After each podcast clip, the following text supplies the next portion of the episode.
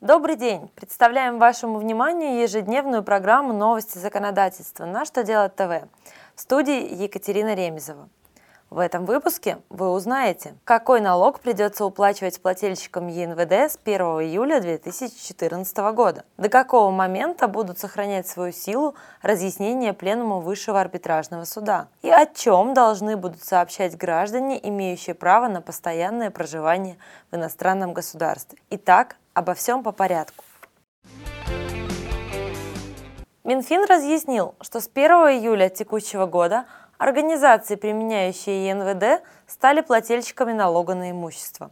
Правда, налог и авансовые платежи им придется платить только с тех объектов, по которым налоговая база определяется по кадастровой стоимости. Дело в том, что поправки, устанавливающие для ЕНВДшников обязанность платить имущественный налог в отношении кадастровой недвижимости, начали действовать с очередного налогового периода по ЕНВД, то есть третьего квартала.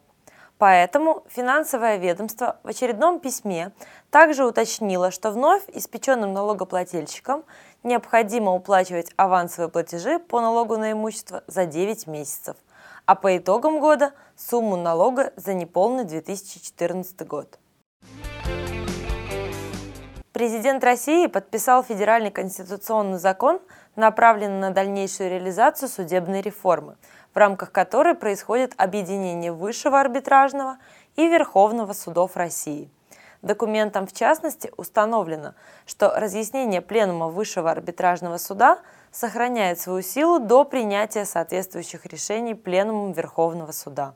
Кроме того, Верховный суд получает полномочия по утверждению судей, входящих в состав президиумов, арбитражных судов и суда по интеллектуальным правам.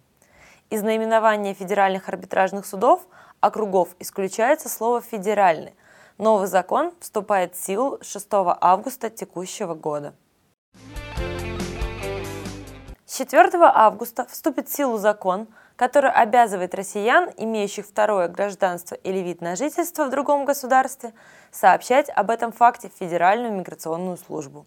Сообщение должно подаваться в форме письменного уведомления, которому гражданин обязан приложить копию своего паспорта, а также тех документов, которые дают ему возможность жить в другой стране. Тех, кто будет уклоняться от этой обязанности, могут оштрафовать на сумму до 200 тысяч рублей. Размер штрафа также может равняться сумме заработка или другого дохода за период до одного года или исправительными работами на срок до 400 часов. Соответствующие поправки внесены в Уголовный кодекс. На этом у меня все. Задавайте ваши вопросы в комментариях к видео на сайте «Что делать ТВ». Благодарю вас за внимание. До новых встреч!